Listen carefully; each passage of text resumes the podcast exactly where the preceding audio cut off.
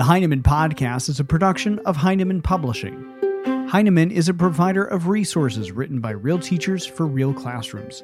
Heinemann values teachers as decision makers and students as curious learners. Discover the path to lifelong professional learning at Heinemann.com. Heinemann, dedicated to teachers. I'm Brett from Heinemann. On today's podcast, making teacher evaluation work. During the evaluation process, teachers might be asking for one thing, while evaluators are looking for something different. So, how do we bring these two perspectives together to reach common goals? In Making Teacher Evaluation Work, authors Rachel Gabriel and Sarah Woulfin suggest there's a way to not only improve the evaluation process, but also use evaluations as a way to improve teaching. Rachel and Sarah have created a resource for teachers and evaluators to read together that walks them through every step of the evaluation process. We started out our conversation on how this book came to be. I don't want to go way back into history, but um, uh, the last five or six years, uh, most states in the 40s, I think it's like 46 out of the 50, rewrote their teacher evaluation policies almost completely. Um, so we have this new wave of new generation policies, and um, teachers all over the country over the last few years have been piloting them or um, getting into them for the second, third, fourth year. And it raises a lot of questions. They are higher stakes than they've ever been. They're happening for every teacher every year, which is a new thing. Um, people are using measurement tools for evaluating teaching that they've never used before, and we don't know a lot about um, how they work and how they work to support teachers or how they work to identify teachers that um, are doing a great job or an okay job or are doing a job that means they need support. Um, so there are a lot of questions that are instructional questions, not just policy questions about what evaluation means for what actually happens in classrooms, what potential it maybe has or doesn't have to improve the quality of um, classroom interactions, which I think is like the stated goal of having an evaluation policy at all. But it's not always immediately obvious how the policy itself winds its way into what teachers and students actually do together in the classroom. So uh, we both have this background in literacy and still work a lot with literacy teachers in different grade levels. And so we were doing a lot of thinking about how the new policies uh, impact what happens in classrooms and what teachers are thinking and talking about. And then just informally in conversations with teachers, it's what is on their minds uh, a lot of the time, especially at the beginning of the year and the end of the year sort of thinking about how they're going to be rated and what the ratings will mean for them as professionals and what they need to do to get different ratings. Um, and also, I, will turn it over to you. Mm-hmm. Sarah's work with administrators. It's not always easy to make the evaluation happen and happen in an accurate and a fair way. So, teachers are worried about it, but I think probably almost equally, mm-hmm. administrators are worried about it. Yeah, I think there are two other pieces. I think that one, um, we started noticing in informal conversations with teachers that while they were perhaps had increases in stress and were experiencing kind of additional work related to evaluation, particularly at the beginning and the end of the year, they didn't necessarily always see or have access to the big picture ideas and policy messages and frameworks that were being used by policymakers with regard to evaluation.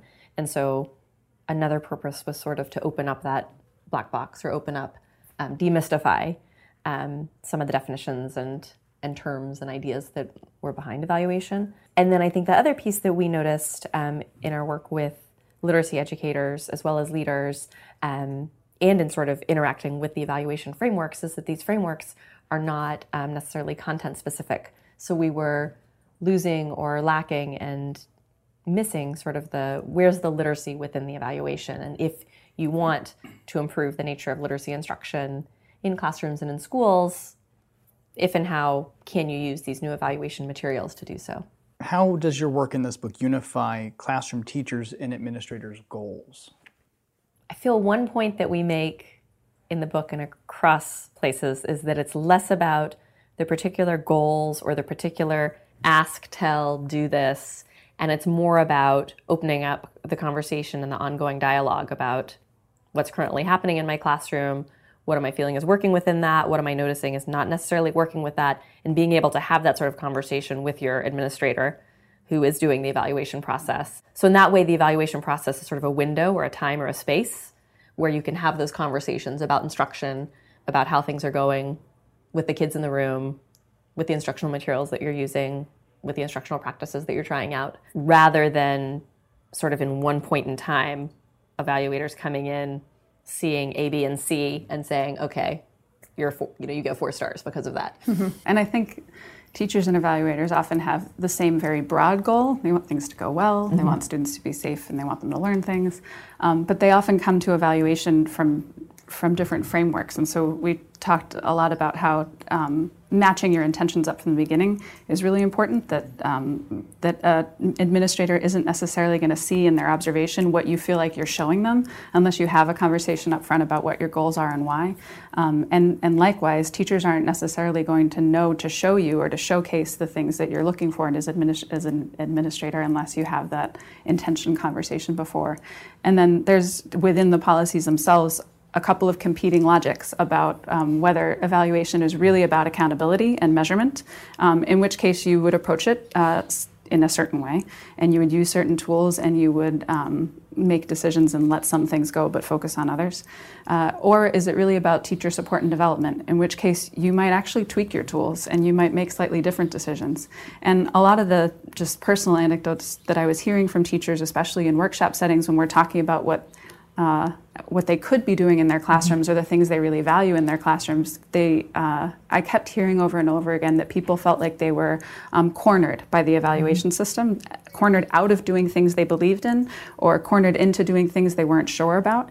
Um, so we really wanted to have a text that uh, teachers and administrators could read together to have a common language and a common uh, way of thinking and talking about literacy in the context of evaluation so that they could be clear with each other about uh, today I really just want to measure. So these are the kinds of things I want to see. Um, or today I really need your support. And so these are the kinds of things I'm going to show you.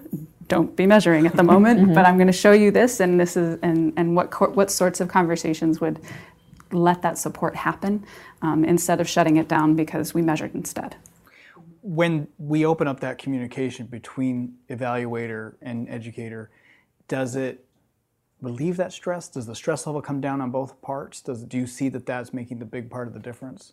I think that there's potential for the stress to, to decrease and to be reduced. I also think there's potential for real adult learning to occur on both ends. I mean, I think that um, administrators can and should learn more about what's happening within the classroom, kind of what's currently happening within the classrooms across their building, as well as um, about instruction in general. Um, and in the same way, teachers can and should continue to grow and improve. So I think it's it's part of. I think that the conversation together is um, a mechanism for everyone to grow and develop as instructors and to benefit instruction. Yeah, and so it could be that some of the anxiety around the interaction itself um, maybe goes away, but it doesn't make it easier at all. Mm-hmm. Like in some cases, I think it makes it harder because you will have uh, um, a pointed conversation about what's working and not working, one that you maybe wouldn't have had if uh, if you sort of had completely crossed purposes. And that's what we really wanted to uh, the the sort of the big problem we wanted to avoid with the book is that people are investing an enormous amount of time and resources mm-hmm. and energy with the paperwork associated and with the time spent in observation or in debrief conversations, and it's like ships passing in the night sometimes. What administrators are looking for, what teachers are hoping for, and nothing comes out of that conversation. Mm-hmm. So uh, calibrating it a little bit and giving some tools for um, talking together and giving some common language for it and a way of just talking about like we have rubrics for observation that say what good teaching is but what does that look like in a literacy mm-hmm. classroom and what does that mean for reading and writing instruction specifically my hope is that people will have sort of tougher and better conversations uh, instead of kind of nonsensical absurd ones that end up with a rating or a number or uh, i wish that i don't i wish i'd learned something but i didn't because um, i think both sides too often both sides are disappointed it's nobody everybody's getting what they want um, mm-hmm. if we're if we're all using the system for two different things. You've got a quote from chapter six that I think sort of dives into that nicely. It says, "At the same time." Leaders who care about their teachers may feel like giving feedback is a risk in it itself.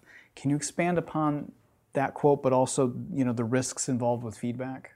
Yeah, so I think that um, uh, we think that when teachers are the, are the ones receiving feedback, that they're the only ones that have something to lose, that they're going to need to save face, or that they're going to feel bad about themselves. But administrators have a really difficult task uh, in terms of balancing the kind of feedback they give and and wrapping it up in ways that um, that shore up the relationship mm-hmm. instead of knocking it down, but also in ways that shore up their their authority and their authenticity. Mm-hmm. And they often don't have uh, the things that teachers think about as something that would lend an administrator authority, which is among teachers usually experience. Like you've never taught my content area or my grade before, and so why should I listen to you? It, do, it often doesn't come off uh, rude like that, but um, administrators need to convey that they know what they're talking about um, and and have some confidence in the in what in what their analysis is. But they also have to do it in a way that doesn't burn a bridge, uh, because they need to be able to coach and keep that uh, employee, but also realize that um, teachers are not just employees like widgets by themselves. They're part of networks that mm-hmm. talk to each other. Mm-hmm. And so whatever you say to one teacher is going to be repeated over and over again uh, to the other people in the building, mm-hmm. and then everybody will have heard that message. And I think that can be really intimidating to know that, the, like, I said it wrong once, and all of a sudden everybody thinks that I meant this, and or everybody thinks that I think this one thing, and and it wasn't what I meant. So I think that can freeze people up sometimes and um, make them not want to give specific feedback, just stay broad because broad is safe. Um, but broad doesn't get us very far in terms of Im- improving instruction or even just improving like the chops that we have for talking about teaching, which sometimes need to be sharpened if we're gonna if we're gonna be talking about the same thing sometimes. What does an empowered teacher and evaluator relationship look like?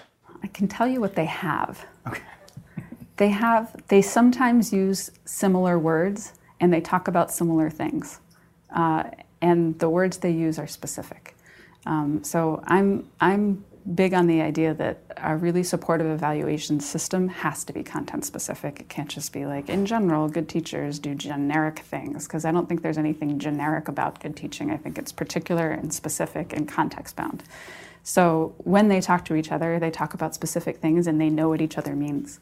Um, so I guess what it looks like is um, conversation that moves past uh, broad generalizations and conversations that aren't necessarily long or combative or um, or um, pointed, but that people seem like they know uh, seem like they know exactly what the other person is talking about, whether they're using a word or phrase that is just used in the building or a word or phrase that we would use in research, or it doesn't have to be the official term, but that people really seem like they're talking about the same things when they're talking about instruction. And then the big thing is that they actually are talking about instruction. Mm-hmm. So I think we um, often hear conversations move to uh, management or move to logistics or move to, you know, here's why all of these things aren't happening, but we, uh, it's much more rare to hear teachers and administrators um, separately or together talking about instruction, like the core of instruction and how teaching and learning actually happen. Um, and I think uh, in relationships that are uh, positive, robust relationships for evaluation, teachers and leaders are, can have a lot to say about the students in their rooms. Um, I think the folks that aren't paying attention to the right things, if you ask them about their kids, they tell you about the behavior. Mm-hmm. Um, or they say uh, they'll rattle off something about the data. Um, but people that are really in tune with what's going on instructionally in their classroom can take one child and talk all about who they are as a thinker and a learner. Um, and they could do that for all their kids, and you could be there all day. And the idea is to kind of put a stopper on them um, instead of what sometimes happens, which is that it becomes a conversation about uh, why teaching is so challenging, mm-hmm. uh, and it is, or it becomes a conversation about everything but teaching and learning, like the equipment or the behaviors or the school day or the schedule, or the which are all part of it, um, but they are sort of like the structure that holds it. They're not it. The teacher should also be asking the administrator questions. Yeah. Um, on the one hand, kind of what are their expectations, kind of for change, improvement, implementation, enactment of A, B, or C, mm-hmm. um, as well as for what kind of support they can and should receive. Um, in some of our other separate research together, um, it's evident that in many evaluation or in this particular in a particular state, um, it, most school leaders are still not providing professional learning opportunities that are matched with the needs surfaced in teachers evalu- teacher evaluation outcomes or in their mm-hmm. out- in their ratings. Um, and so I think that that's a through line that still kind of can and should be connected, mm. and that is a place for um, empowered teachers to ask more questions and sort of request and say, okay, if mm-hmm. if this is a surface need that I need to improve this dimension of my classroom discourse. Um, what are kind of the supports that that I can expect and where can I go to learn about this? Mm-hmm. Is there a way to carve out additional time with a coach? Is there a way to find a support in the district? When I was going through chapter six, I got sort of the idea in my head about imposter syndrome and mm-hmm. how new teachers in mm-hmm. particular mm-hmm. really walk into the classroom and you know there's many challenges that they have to face but i feel like one more challenge is that imposter syndrome and then they have to think about the evaluation at the same time. Well i'll just speak from personal experience. I i was i was like deep into the imposter syndrome as a 21 year old uh, teacher in a middle school. And I think I remember, and I write in the book about my very first observation, I remember looking forward to it so much because what I wanted most to get out of sort of feeling like an imposter was to be better um, and to know how to be better. And I think the big challenge for beginning teachers is that you could grow in all directions, and, and we all can grow in all directions, but some, you know, you can sort of tell your own priorities as you go, or you have your own interests. So it's not sort of like, I need to be better at everything all at once immediately tomorrow. Um, and I was really excited about uh, getting feedback in that uh, context, scared about it, but excited about it because I thought the next day I'll have an idea of what I should be working on. And right now I feel like I have to work on everything, and that's overwhelming. Um, so, in some ways, I think the evaluation process could be uniquely supportive of teachers that um, really want some outside guidance about what to focus on uh, because administrators have experience maybe wisdom, but they also have tools that help them prioritize. Um, for better or for worse, the tools prioritize certain things more than others, and that can be helpful for a beginning teacher. It can, on the sort of flip side of that is that can feel constraining to teachers that are um, more more clear about their professional goals, and so that conversation from the beginning with the administrators is helpful again uh, in saying, um, "This is my focus right now as a professional, and here's why, and and can I enlist your support, and or can we make this go quickly? Because it's not a huge part of my learning process at the moment, and we'll just do the we'll do it the way it needs to be done. Um, but will save some time and some space for me to explore this thing that I think is really important for my particular classroom. My answer is almost suggesting kind of a research agenda with it, um, in that um, new teachers are, and teachers who've come in in the past couple years are uniquely situated where they're coming in with sort of this new generation teacher evaluation system as the norm. Right. Um, so they're sort of seeing that from day one. So on the flip side, um, I think that um, for veteran teachers, they've they've experienced this shock and this mm-hmm. change, and I think that that imposter syndrome can also be there for um, even veteran teachers, um, right? Um, and need to not only kind of um, work through sort of the imposter issues, but as well as sort of get to know and understand sort of a new evaluation system. Mm-hmm. Yeah, I think I, I did hear uh, often, and I still hear it pretty often, this um, feeling like you're under surveillance for mm-hmm. the first time, and also feeling like you're kind of um, teaching, but you don't have all your clothes on or something because mm-hmm. people are there watching for the first time. Um, but there is a generation of teachers that sort of grew up in the profession with video cameras in their classroom as sort of a matter of course, mm-hmm. or with administrator walkthroughs as like just part of the furniture. Yep. Um, and there are also beginning teachers that never had that experience, and it isn't necessarily an age thing, but in general. Mm-hmm. Yeah, I think there's a, a, culture shock, but sometimes beginning teachers have an easier time because they didn't know it any other way. My thanks to Rachel and Sarah for their time today. You can download a sample chapter from Making Teacher Evaluation Work or read blogs on the book, all at Heinemann.com. Be sure to subscribe for more podcast episodes, and we invite you to follow us on Facebook, Twitter, and Instagram. Plus, you can get a daily teacher tip right on your phone directly from Heinemann authors by downloading the Heinemann Teacher Tip app. All this and more on Heinemann.com. Thanks for listening.